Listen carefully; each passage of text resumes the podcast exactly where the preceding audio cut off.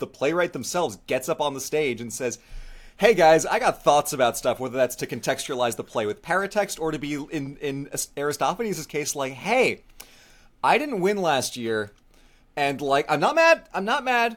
But if I don't win this year, I will be. Because look, see, I'm coming to you guys every year. Every year I come with new ideas, new jokes. Last year I skewered Cleon. He was so embarrassed. And this year, do I skewer Cleon again? No, I come to do something else. I don't retread the same jokes years and years in a row, unlike some people who you gave first place to.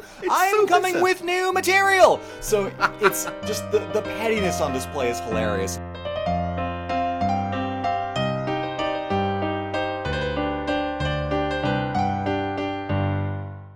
Hello, my beautiful listeners, and welcome to yet another episode of Reginald's Book Club where that son of a bitch hasn't turned up again. Like, I don't even know where he's gone this time. He's probably off, like, learning how to get out of debts or something. I don't know. Do you Foreshadowing. still pay him for the appearances that he doesn't make? Is he like still He's- collecting bank for like this podcast contract? I mean, he's bankrolling this whole thing. This is his podcast. okay, okay, cool. So, So I guess if, if me, you're getting so- paid, it's fine. Yeah. Yeah. I mean, I don't know where he's getting the money from because I don't pay him for anything else, but. Uh, yeah.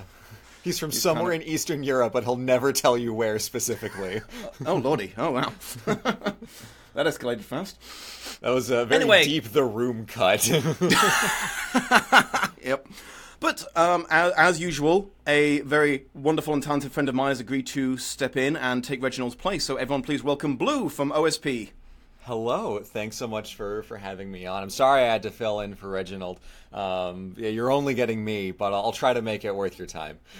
And I'm sure people will be most satisfied. But uh, you know, I was just thinking before we started this. This is such a like the first time we ever sort of spoke face to face, quote unquote, was on your podcast. Yeah. Uh, and I was thinking, like, we know each other so much better than then. Like, uh, back back when we were gearing up to start that, I was like, okay, these guys are so cool. I don't want to, I don't want to like do anything stupid.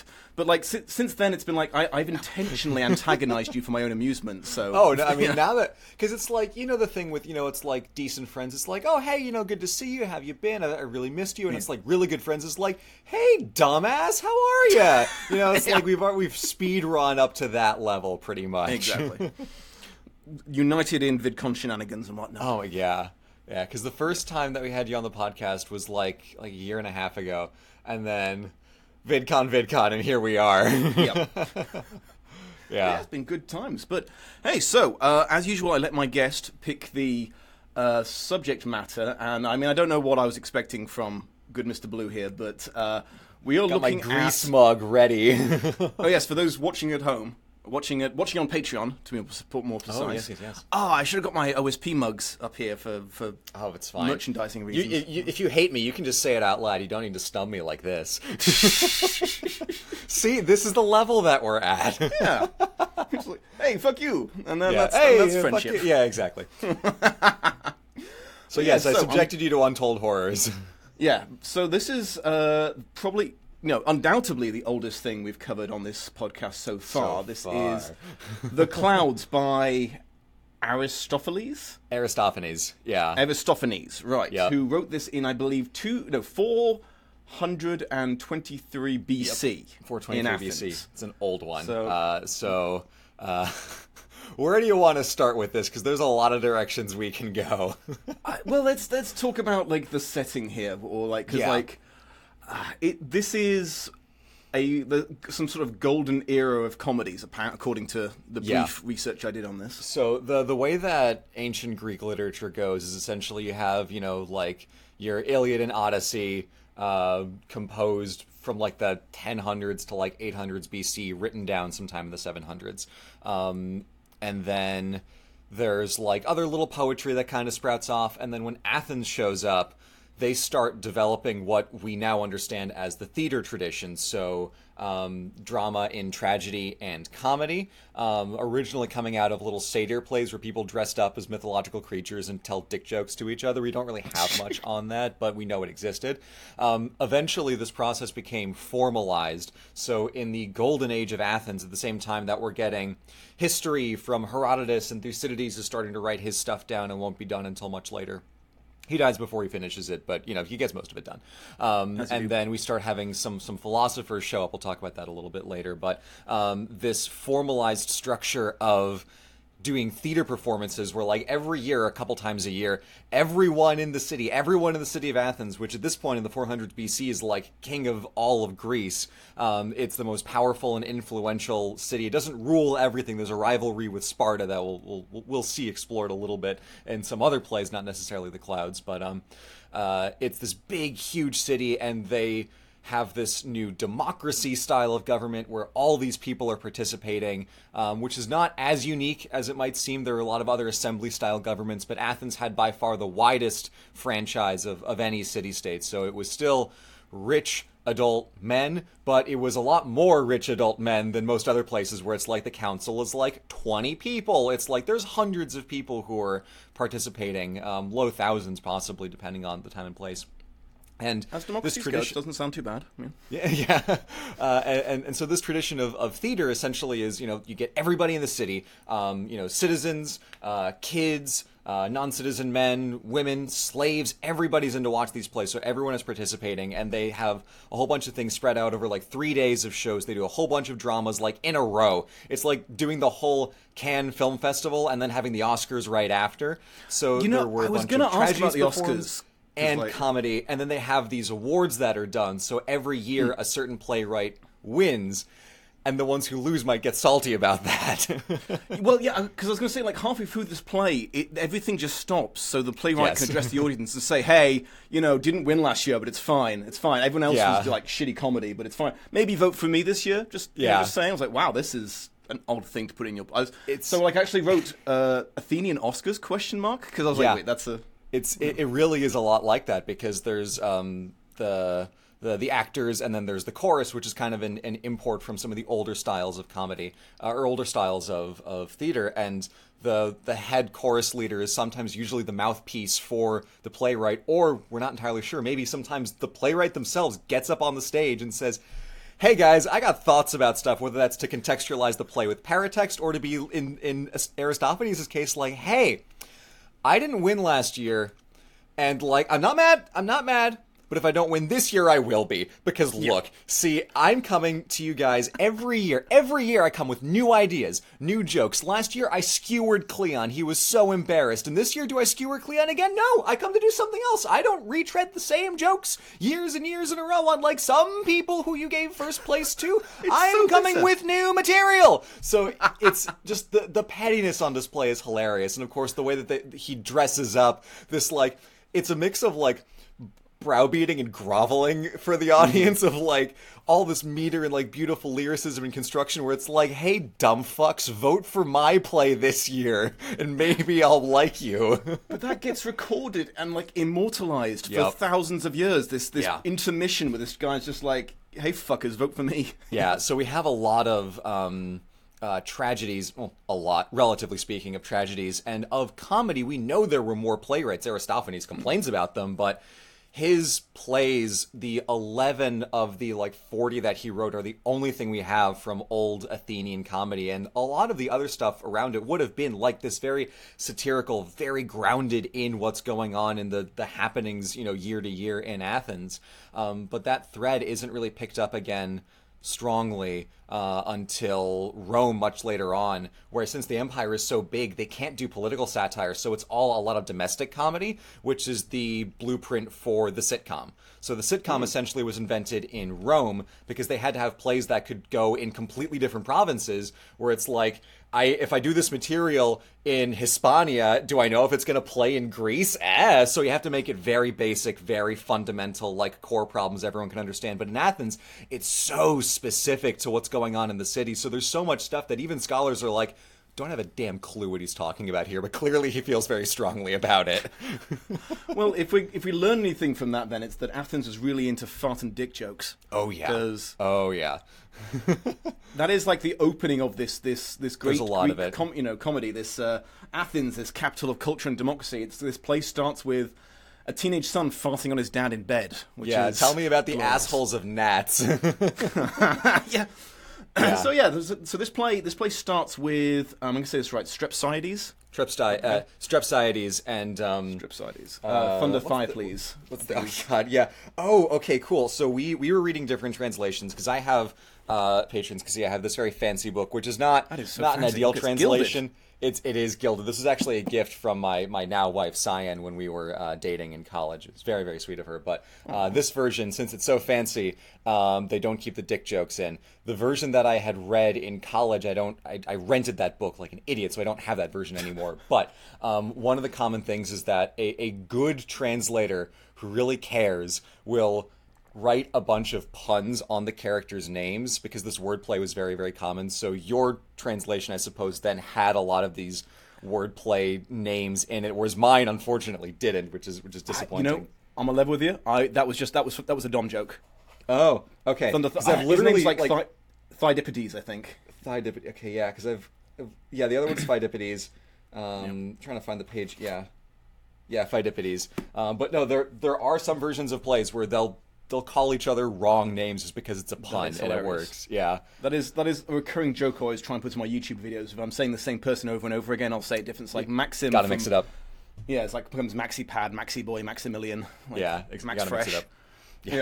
Yeah. so yeah, so I th- so Strepsiades is a reasonably at the moment wealthy Athenian uh, who for some reason is sharing a bed with his teenage son who's farting on him. Yeah, that's an Um, interesting uh, choice there in the scene setting for this play. Yeah, I was like, they, I guess they're really low on beds or something. Like, I don't know. Yeah. Well, it, Hard and it's times a place. coming They just wanted to. Yeah, Yeah, they needed to have both people in the same room for the opening of the play. But I was just like, Houses like, were smaller back then, but Hmm. I think uh, sleeping in the bed with your teenage son was was less common. Yeah. Oh well. I was trying not to question it, but uh, so yeah, Strepsiades is stressing out. He can't sleep because he owes so many people money. His son is addicted to horse racing, so he's going Mm-hmm. Yeah. bankrupt, bankrolling.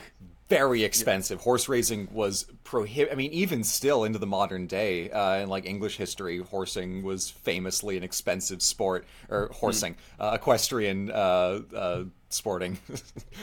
Yeah, so, like- a verb. Yeah. Rather than just sort of banning his son from doing this, he's he seems to be trying to reason with him. It's like, son, if you truly love me, you'll stop doing horse racing and you'll become a debater. But we'll. But first, like he, he wakes up, he's going over his accounts book. He's like, okay, I owe this guy money, I owe this guy money, I owe this guy money, and then like the second joke I clocked is like he was basically saying, hey, slave, come here and cry about the lamp because you put too much wick in it and it's wasting money. So cry, cry for me, slave, cry because you messed up the lamp.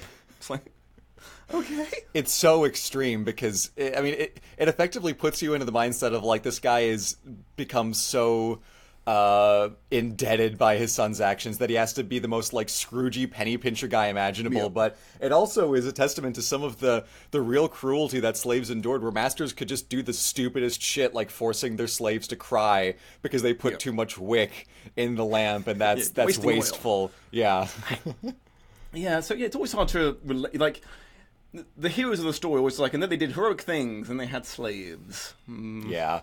Yeah, no, no, no character in this play comes out heroic at the end No, on no, the this- basis of like just Athenian society kind of sucking, but then also because all these characters are assholes. Yeah, no, there are no, there's no good people in this fucking play. No. I kind of love it. Um, but yeah, so so Strepsiades, his his plan for getting out of debt is to send his son next door to Socrates' school of.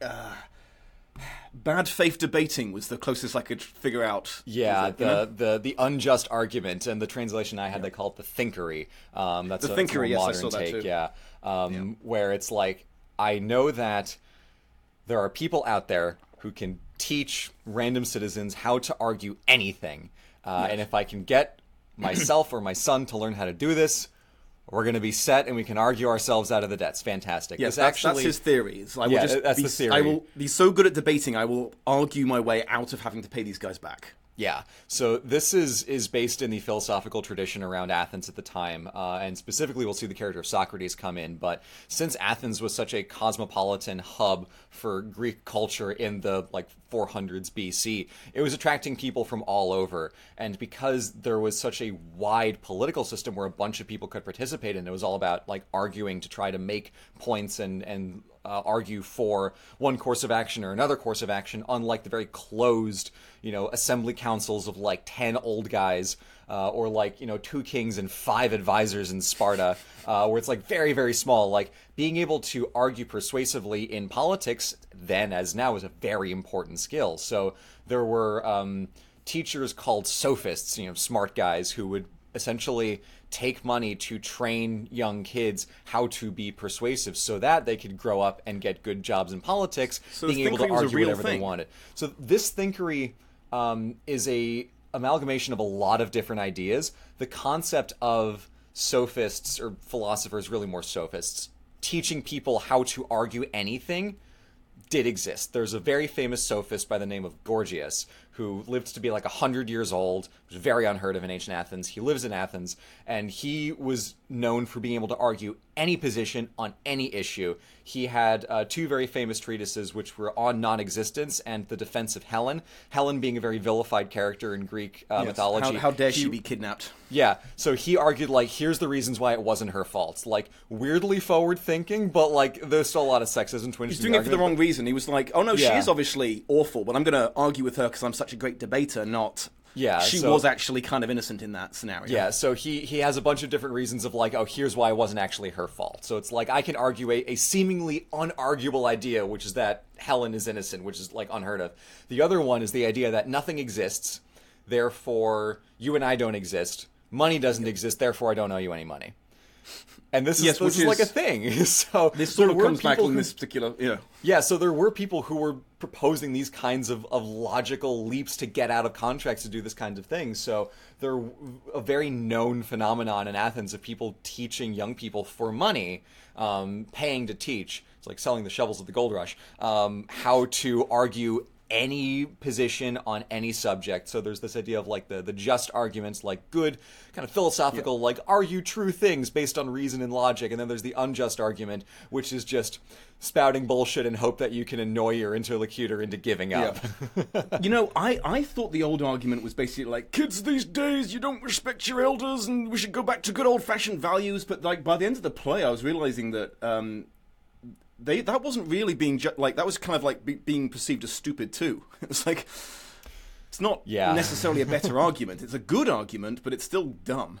So- yeah. Eh, Everyone loses. Somehow everyone loses in this play.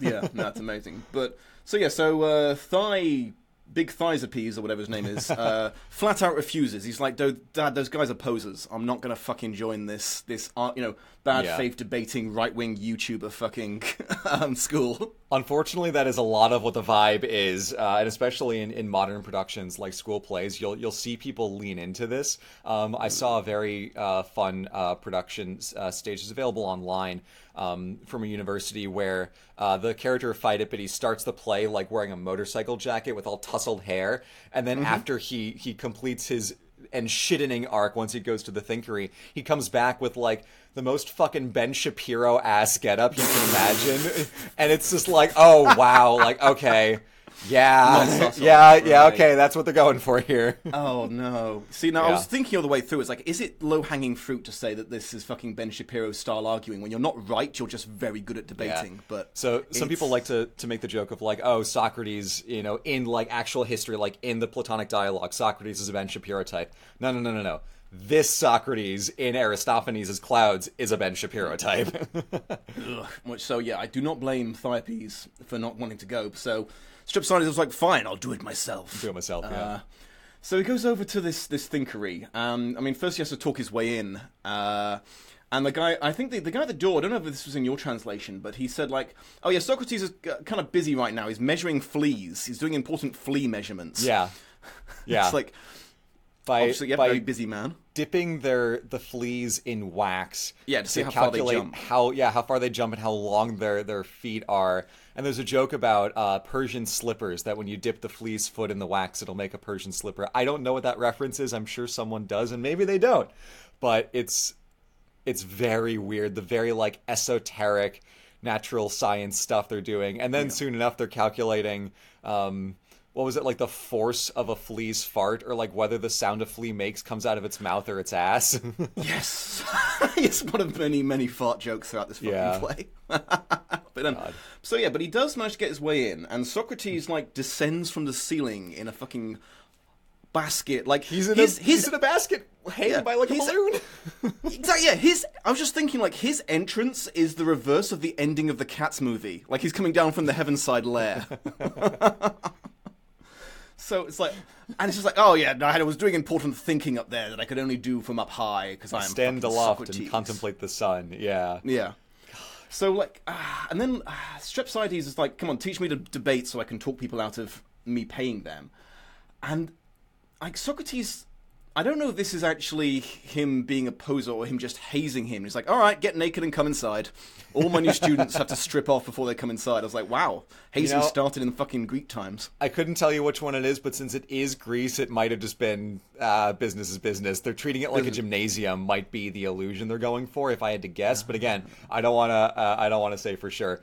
It weird shit happens in Aristophanes' plays, and I, I wouldn't be surprised if the joke is like this guy shows up to like learn how to speak. It's like, all right, cool, get naked for no reason, but just just because it's like you're Yes. like you have was to kinky that day. it's like the the inverse Karate Kid montage, where instead of like painting chores, it's just like, all right, pants, drop them. But yeah, so um, we then meet the titular clouds, which so so they're they're kind of like gods, but not really, because Socrates, being an enlightened human being, doesn't worship like Zeus and all those sort of lame ass gods. He worships Yeah. the the actual things that give weather is clouds. so he.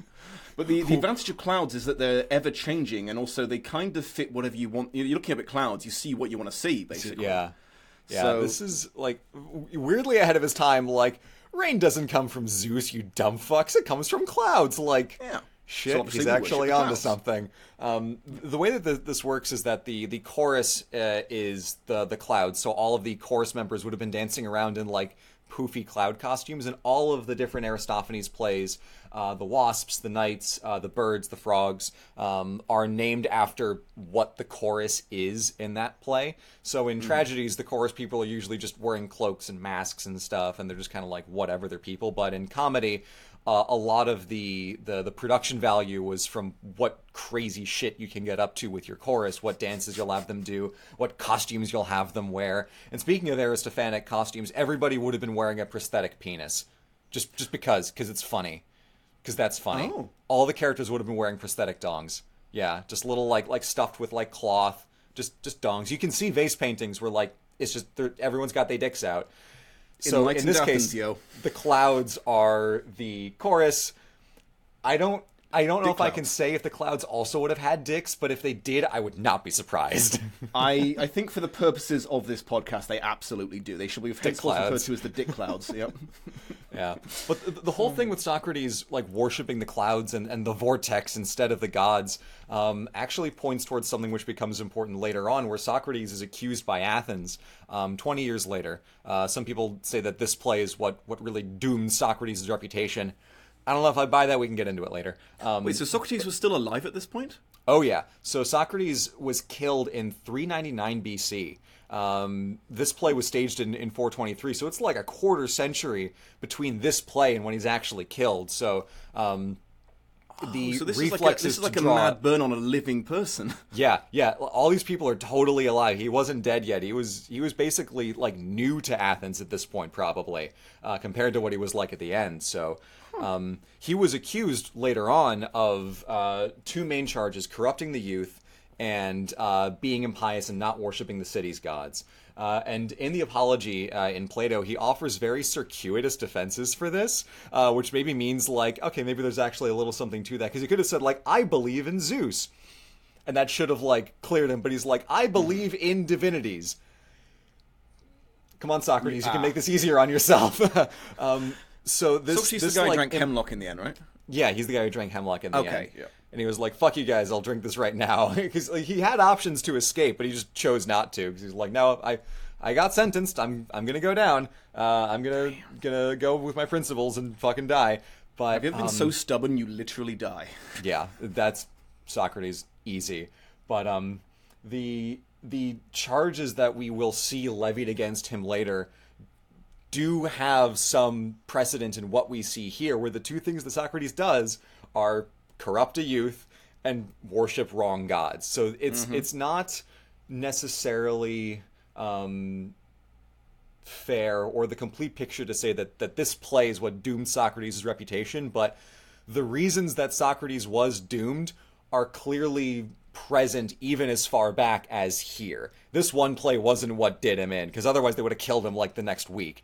Um, But these thoughts about Socrates clearly were in the water and, and in the air around this time because he's he's doing some real impious shit in this play. yeah. No, he does not look great in it. Yeah. But like he is, he is trying to treat, uh, to teach Strepsiades, and it's funny you mentioned like uh, Karate Kid because he does kind of have a sort of non-traditional methods of teaching. Like he sticks him in a bed full of bug, literal bugs. Yeah. And it's like, okay, man, this represents the uh, the the false arguments you're going to be making because it's distracting people with small details, small bug bug bites. They're Yeah. not going to like they're not actually that important, but they're really distracting. But like Stripsides, it turns out, isn't the like the, the brightest lamp in the uh, in the bedroom No. because he's not picking up what Socrates is, is dishing out. He's just like, no, like he's not the "Ah." brightest lamp. He keeps on getting rid of the wick. Yeah, exactly, making people cry over it. Yeah. But yeah, so like he's like Yeah. Socrates is like, okay, well here's a mental uh, like scenario for you. You're you're, in, you're being prosecuted in court for not paying your debts. What do you do? And Strepsiades is like, I'll hang myself because you can't prosecute me if I'm dead. Dead. Yeah. Because the the first thing is like, okay, I got it. I'm going to go to a Thessalian witch and capture the moon. Therefore, Yes. the month can't change, so they can never ring me up on my interest when the month is over. And then I forgot what the second one was. It's like, okay, well, that doesn't work. What happens if someone sees you? It's like, oh, well, I'll do this. I'll, I'll get someone to, to mm. swear like a false oath. And it's like, what do you have? A thousand people swearing an oath that they saw you take this loan. He's like, then I'll kill myself. I'll just kill myself because then there's no debts if you're dead. I mean, genius. God. Yeah, and Socrates just like, Five oh, this fucking guy. Yeah. So like, he says, get back in the bed, buds, um, think it over, come up with some like better ideas. I'm going to come back, and I don't know if this was in your translation. In mine, Strepsiades doesn't think it over; he just starts masturbating in bed. I just like describes like the sheets just like. Yeah. it's like, Yeah. holy shit! It's like I can't focus on logic. Time to wank. Time to wank in a bed full of bugs. It's like, god Yeah. damn it, dude. god. Oh yeah. So That's- I think, yeah. yeah. It's pretty. It, uh, like, just think about like this being staged, like the the physical comedy of Socrates being like, "No, okay, come on, like, like really think through the arguments of this. I'm gonna go over there," and he takes Yeah. two steps this way, and then you just see the the bed sheet like, boom, boom, boom, boom. Like that's comedy. That's comedy immediately. Don't. I would have laughed myself sick if I'd seen it. Don't get me Yeah. wrong, but it's just like, I. It's just I don't know. You, your brain tells you that ancient Greek comedy should be like enlightened and intellectual, but instead you're watching an old man wank on stage. Yeah, yeah. It's and the joke would have been more pronounced since he was wearing the prosthetic phallus. So like you can really like pantomime that all the way up and down the stage. Yeah, It's like a flagpole, right? Yeah. Damn. Yeah. So uh, all the the physical comedy, it's like when you're doing Shakespeare plays. There's so much that's lost when it's just in the text. Mm-hmm. Aristophanes leaves a lot less to the imagination, but there is still definitely a, a lot that when you um. Uh, when you have the opportunity to stage this or do, you know, uh, for lack of a better word, a university performance, which is where most of these things are staged nowadays, um, and like all the actors involved are really willing to make the the disgusting jokes because it's college students, of course they are. Um, that's when you can get like the the real like full heft of the text and full heft of the comedy on display when all the actors involved are are sick twisted university students with disgusting minds God, I don't think you could even get away with that these days. I think your play would be like, this play is vulgar. yeah like in in any actual like performance venue not a chance um i I, I put out a video on Aristophanes two years ago in, in 2021, and someone said that I went to the uh, ancient theater in Epidavros. It's um it's a relatively like complete theater, like two hours drive outside of Athens, um, and I saw the uh, maybe it's like the Thesmophoria, um, which is basically a play of a guy sneaking into the women's bathroom, but much more complicated than that. Uh, there's a whole religious festival, it, tangents and tangents, but he was like, I was really disappointed because the actors in Greek were saying all of the dick jokes, but they projected a translation on the screen behind them in English, and there were no dick jokes in that one. So I, I feel like anyone who could only speak English was robbed. Yeah. Damn, that's yeah, that's that's that's not uh, true to the text. How dare No. they? Yeah, it's like it's what Shakespeare would have wanted. Dick jokes are what Aristophanes would have Dick wanted. jokes or bust, motherfuckers. Dick jokes and bust. Am I right, boys? Oh boy. So yeah, so not surprisingly, then Strepsiades sort of uh, he, he just gets, he gives up.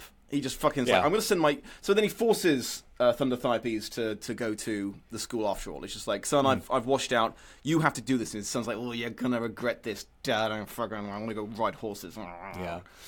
So. Gonna go Yeah, have which- expensive hobbies. Yeah. Which, I mean, and during all this in the background, the clouds are apparently just like pointing out everyone's failures. They're just like, hey, this guy's being a dick because.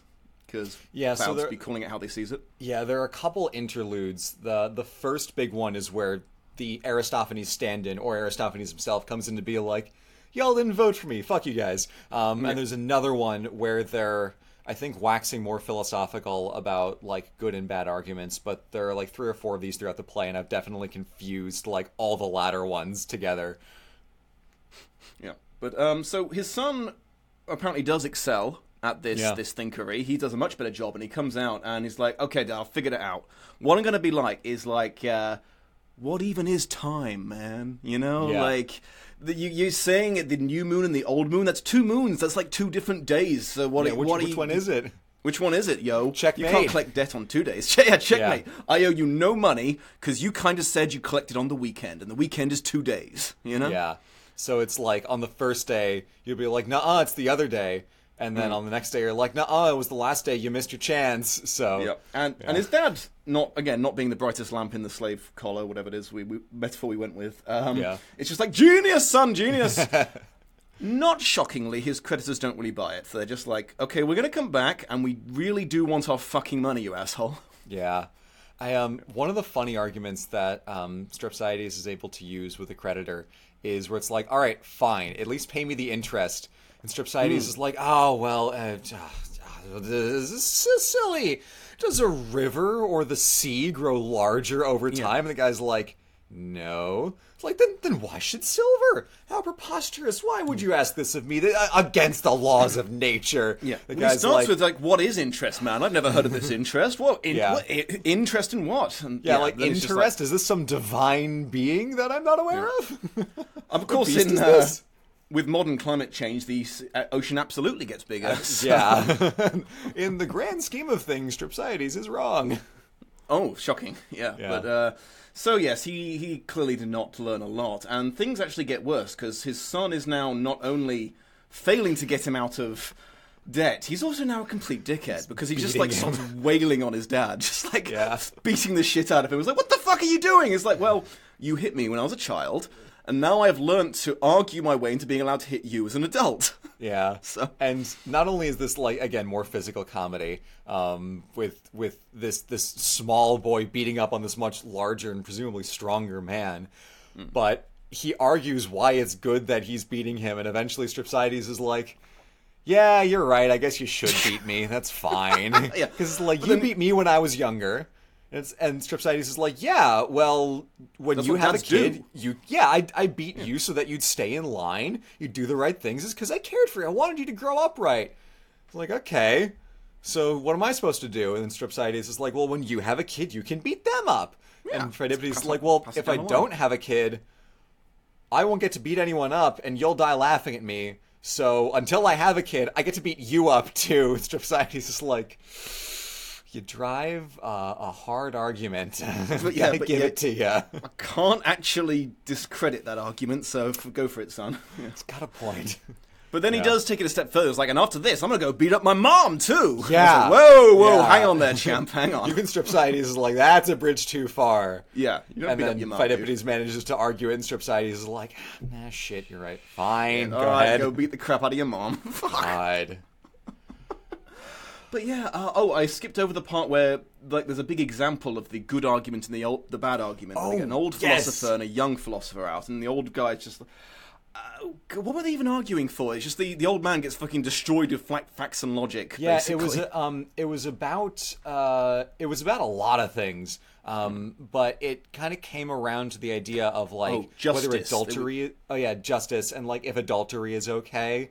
Yeah, just Um, basically, is goodness even worth pursuing? And the young kid Yeah. was just like, nothing matters, man. So let's just do what we want. We can, as long as we can justify doing the thing, let's just do the thing. And the old philosopher's like, "Well, back in my day, people respected. We should go back to when people wanted to be good people." And the young kid's just like, "Why though? yo, why? Lame. Yeah. And everyone's just like, and the young one wins. Yeah, the the old guy is like, oh, you know, if, if you follow justice, your your body will be in tune with justice, and you'll be strong and have a, a, a soft complexion and big shoulders. Oh, yes, and you'll have firm tiny, buttocks. yeah, firm butt and a respectively tiny dong.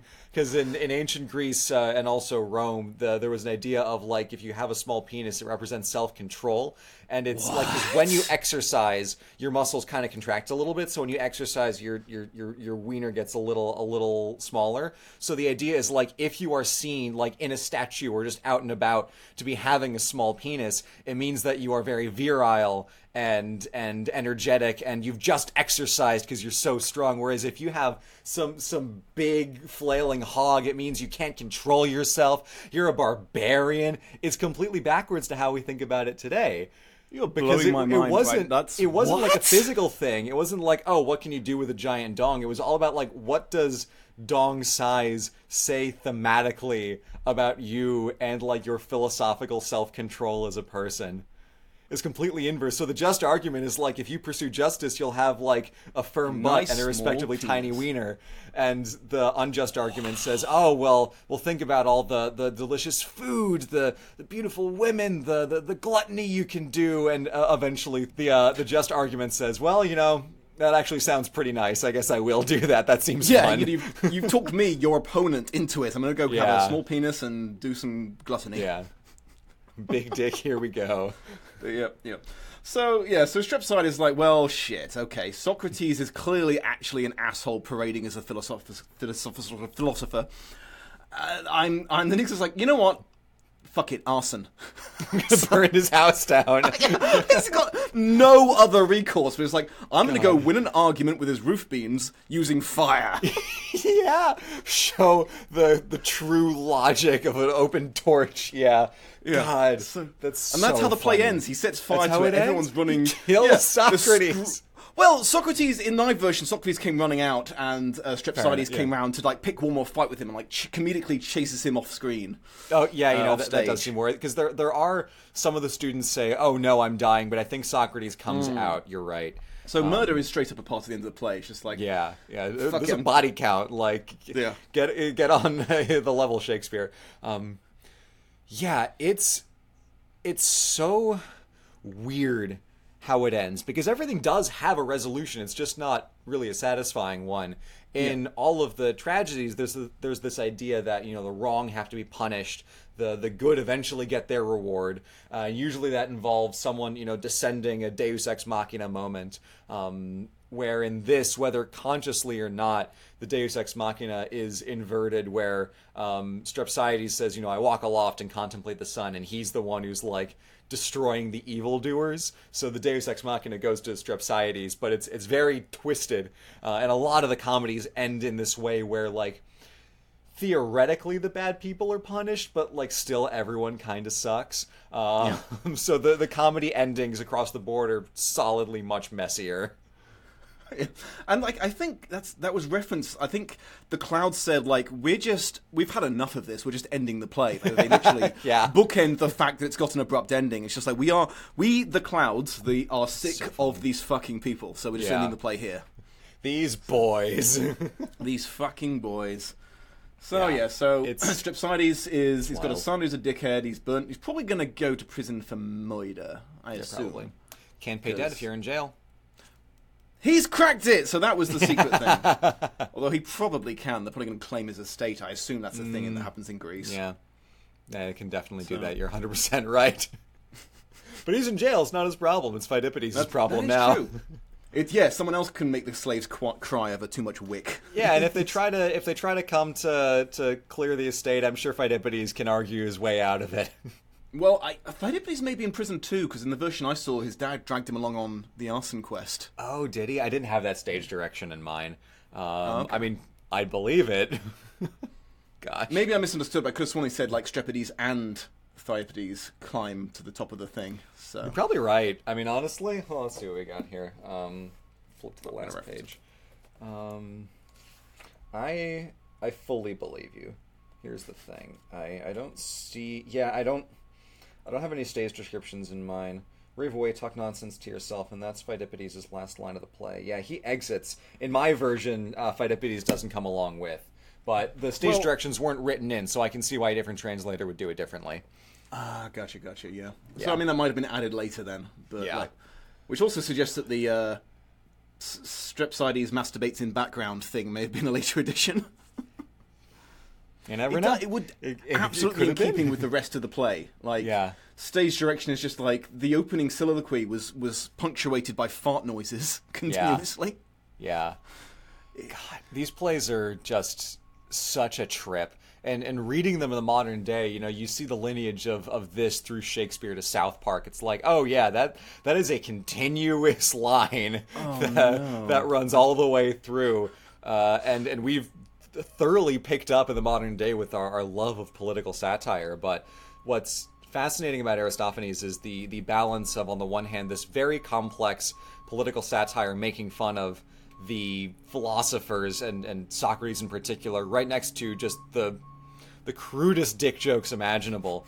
Um, it it isn't quite uh, fair to take Aristophanes's um, portrayal of, of Socrates at face value because we do see some stuff like some some corrupting of the youth, uh, some some impiety with with not worshiping Zeus, um, but the characterization of Socrates running a school, charging money, and claiming to teach anyone how to do anything are pretty much all inaccurate. There were other people who did that, the the sophist guys who who tried to teach you know up and coming politicians how to do that. They they had schools, whether or not they were so formal as the Thinkery, they're just like private tutors. Eh.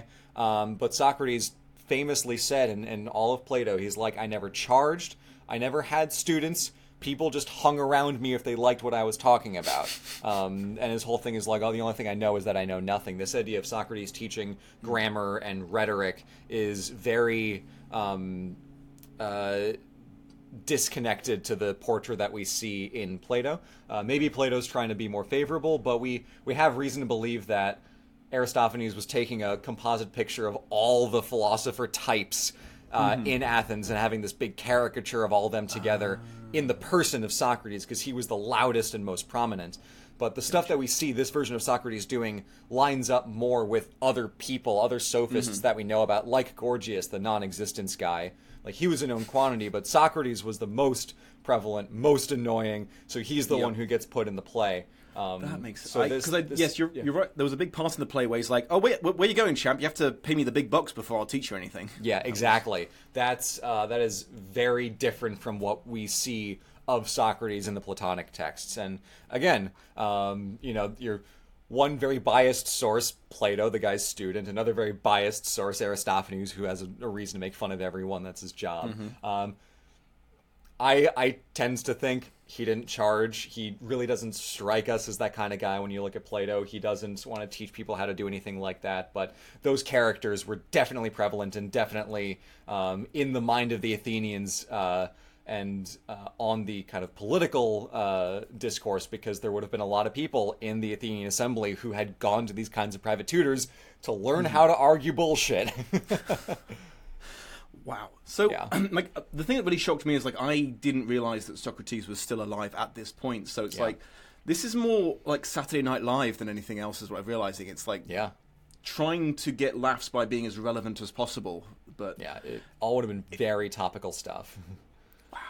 including Yeah. the giant penis clouds. Yeah, hugely topical. Yeah, the, there are other plays um, that deal much more specifically with the Peloponnesian War between Athens and Sparta, which was um, uh, 431 to uh, 404 BC, with a little break in the middle. Um, but there are a handful of different plays where essentially a character comes up with some harebrained scheme to stop the war or escape the war. So there's um, Lysistrata is the most famous, where the women of Athens uh, go on a sex strike to get the men to stop fighting. Where it's like, no, no boning until this war is done. Um, there's one uh, play, and I'm going to get a couple of these confused. Um, but there's a play where someone makes a one-man peace treaty with Sparta, where it's like, I have no trouble with you. So if you guys have no trouble with me, please don't burn down my fields. Cool, great. Um, there is uh, the the birds, where someone decides to just fly up to a kingdom in the sky to escape the war. It's like, well, fuck all this. I'm I'm out of here. Um, Cloud Cuckoo Land um, is how it's often translated uh, in English, which I think has kind of like come back into popular um, lexicon recently. Is is there a play? And I, um, this is my vaguest memory from my classical education at school Hmm. was where two people ride a giant dung beetle up to the up to Olympus to uh, talk to the gods, and they just don't happen to be home at that exact moment. Yes, I forget which one that is. Um, but yes, that is one of them. Uh, there, there's one where uh, someone goes to dig up the dead goddess of peace, like dig her out of her grave to be like, "Hey, do your job, make peace." so the the absolute balls to the wall plots that that Aristophanes comes up with reflects a, a very real anxiety about this war in the present life where like people would do anything to make this stop to have Athens uh, and Sparta be at peace so that Sparta will get off their back and stop burning all their shit um, but it's it's impressive that even you know e- even then you know at that point even when this art form was so early not that the ancients are any dumber than us in some ways we're we've managed to become very dumb in our time. The dumbness has become cumulative. Um, but the the diversity of plots that Aristophanes is able to construct out of this this fundamental premise of political life uh, in Athens, uh, and what to do with that, whether that's making fun of of culture, um, making fun of um, the, the the philosophical uh, kind of like tradition that was burgeoning in Athens, making fun of the war. Uh, there's a play called The Frogs where um, Dionysus uh, is sad because Euripides dies. So Euripides and Aeschylus, two tragedians, have a poetry competition, and then like the one who wins can go back, and Aeschylus wins, the other guy wins. it's really funny. Um, but it's it's just very tuned into the goings on. So it was so like specifically relevant for that year because much like the original shakespeare plays they were performed and then kind of like all right well we're done. We got to get something new for next year. So there was a constant clearing out which is why we have so few scripts and only 11 aristophanes plays of the 40 he wrote compared to the you know dozens of other comedy writers out there. Um, so we we have aristophanes on this pedestal but there may well have been people who were funnier than him. We we have no idea. Other people who could have explored the topic in different ways but even everyone else uh, was still playing at these same ideas. So it, when Aristophanes comes out and says like, "Hey, I did one play making fun of Cleon. I didn't run the joke into the ground." You can imagine there are other uh, playwrights who were making fun of this politician for like year after year after year after Yeah. year, and just like just hammering The- the, joke beyond the point The, the old funny. equivalent So, of the TikToker who just does the same thing over and over the and over again. bit. Yeah, do a different dance, get new material. Yeah. Yeah, wow. So, I mean, most important question: Do we have any idea if he won the Athenian Oscars after this, this appeal? Let me look because I don't know if he won for this one. Uh, Arist- We do have records of this, though. That's that's sick. Yes. Uh, Aristophanes came third place for the Clouds at the Dionysia. Horrible for him. Absolutely catastrophic. He won first prize for the Acharnians and the Knights in 425 and 424, and then the Frogs in 405. Um, oh my gosh, Clouds came third. They gave him the bronze Oh, medal. that's after that's this direct appeal. Yeah. wow. I think his That's- next play is going to be about ungrateful audiences. Yeah. Yeah, I'm, I'm sure his play after that was really uh, unhappy. Jeez. I just I can't get over just how wonderfully like bitter that is that he just actually literally has a soliloquy in the middle that's just Yeah. Hey assholes like I am giving you pure gold out here what the fuck is wrong with you And you can imagine there it's it's not a stretch to think that um, other playwrights were also taking pot shots at Aristophanes. Like, oh, look at this guy who's all high and mighty about his work. Well, I'm trying to make you laugh, and I don't care how I do it. So it's the, the the banter between comedians is like rap battles uh, for for ancient Athens, where they just Oh, like yeah. take digs in the middle of their tracks. Um, distracts but in play form. Yeah, it's Aristophanes is is just fascinating to look at because more than the the tragedies, he really reveals a lot about Athens in its day, where you you, you see the everyday anxieties that people have about um, these new ideas coming in, how they're influencing the politics, what's going to happen with the war, um, what uh, is our current literature as good as the old literature that's explored in the in the the frogs with the poetry competition. And Aristophanes is at many points very critical of Athenian democracy. He's like, you guys are dumb fucks, the lot of you. You can't even solve a problem uh, if uh, you couldn't find your ass with both hands on a map. Um, favorite joke from any of the Uncharted games. Um, but he is probably the biggest accomplishment of the Athenian democratic culture because that, like, argumentative culture around public discourse where it's like we're going to talk about stuff and we all are participating in these politics the citizens are participating in the actual legislation and doing the rules but all of the citizens are here watching these plays. These politics are not confined to a royal palace somewhere but they're blown out for everybody to see. So even as critical as uh, aristophanes is of this athenian innovation this democracy and its many many failings in the in the athenian system he is possibly from what we have the biggest beneficiary of that very argumentative open um, uh, discussion based mm-hmm. uh, culture because he made it an art form, uh, which is just really cool to think about. So, as, as, much snark as he throws, he is distinctly materially benefiting from this democratic world that Athens has kind of cultivated in this little bubble for all the problems that Athenian democracy has. Hmm. I mean, so is this the is this the the true origin of debate culture? Where like you know we everything should be up for debate, man. We could just you know. This is probably one of the earliest um, written forms of it we have because we have a handful of treatises from some of the other sophists, but that's pretty solidly like one sided, where it's like here's my argument on this thing. Um, hmm. Some of them wrote dialogues, um, but very very few. Uh, the most debate that we see is uh, Platonic dialogues featuring Socrates, uh, but that's not so much like, um, you know, modern internet debate me, bro. Uh, yeah. Whereas uh, in in that version, it's like Socrates shows up to some guy who talks big game about knowing stuff. Where mm-hmm. there's the the Euthyphro, one of his dialogues, where there's this guy who's an expert on piety, and Socrates is like, "All right, define it." and he can't. So all these experts are completely full of shit. And and that's what the Platonic dialogues have is this debate culture of not so much like, oh, debate me, bro, debate me, bro, but you can't. It's Socrates asks very simple questions to these these high and mighty people in their fields who just completely crumble because they can't argue anything. And as soon as they're subject to the slightest scrutiny, they're like, ah. But the um. So it's like if you yeah. have an opinion in Athens, there's a good chance that Socrates is going to burst through the wall like the Kool Aid Man. Like, exactly. Exactly. Damn. Got it in one. No wonder they fucking killed this guy. no wonder they fucking killed this guy. The, the best part is that they, they brought him up on charges of corrupting the youth and uh, being impious. Um, and, like, the the charges like you know we see some reflections of that in the aristophanes play but like really they didn't have hard evidence on this and the athenian court system was different so it wasn't as, as evidence based it was a lot about argumentation. Um, so they, they really didn't have hard evidence. The reason that people voted for him to be guilty is because they just thought he was annoying. Because um, mm. socrates spends by and large most of his time in the apology saying okay here's my defense for the impiety thing. Here's my defense for corrupting the youth. Here's my defense for being annoying. And it's the majority of the apology because, like, I know this is what you guys are actually mad about.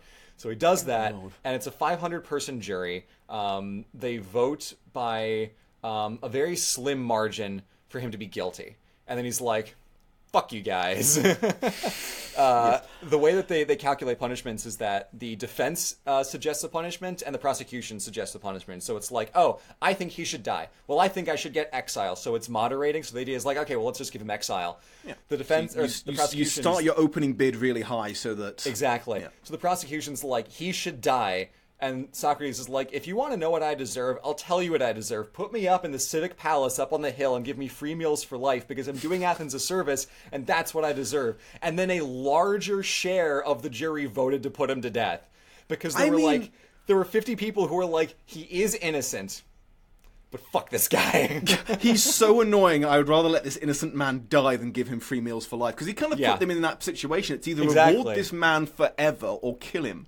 And if you're really, really fucking annoying, it's going to be so tempting just to hit that kill switch. yeah. So so that's that's probably all I can can conjure up on on Socrates and Aristophanes. It's just it's so funny. It's such a hilarious and insightful window into to what ancient Athens was like in its glory days. We're in the middle of the Parthenon and all these accomplishments. It's just just people being dumbasses. Mm-hmm. Because yeah, this guy wasn't some sort of little sideshow guy. This was like one of the most prominent playwrights in Athens, and he's out Yeah. there doing fart jokes. So, I mean, like, he's third the... place playwright, so let's not get too oh yeah, yeah, got him. That's amazing. Well, yeah. So I think that that pretty much covers everything. So uh, again, thank you so much for for joining me and filling in for that useless bastard, Reginald. useless. useless. Can't, you can't get your de- degraded 16th generation clone butlers, whatever backstory I wrote in for him back in the day when storylines were a thing on. lore? Do we need to codify this? Is There there a wiki? I, I, there's no. There's a whole video I did about him in a Q and A one time that no one watched. But um, oh damn it! this this was back in the day when in YouTube where everyone had like storylines going on in the background. oh yeah. yeah. So, so yes, Reginald is is a clone of a clone of a clone of a clone of a 16 times until he was too Gotcha. stupid how to clone himself and escape. So good. yep. Anyway, but yeah, so then we started a podcast and now he's not here. So that's that's the end of that particular story arc. Useless. Indeed. Awesome. But yes, uh, I will obviously. I mean, you. I don't think you need the shout out from a piddly little YouTuber like me, but I will Oh, ensure there's there's links to in the show notes to all your great work. Certainly, I'll say uh, the, the two relevant videos uh, that I'll recommend as, as follow on uh, reading to this are my history makers for Aristophanes and Plato, which is a lot of the information that we've seen in, in this podcast, but kind of condensed down into a nice, crisp 20 minutes. Um, so I'll, I'll recommend those because there's there's a lot of other fun little details we didn't quite get to talk about here. Um, so yeah.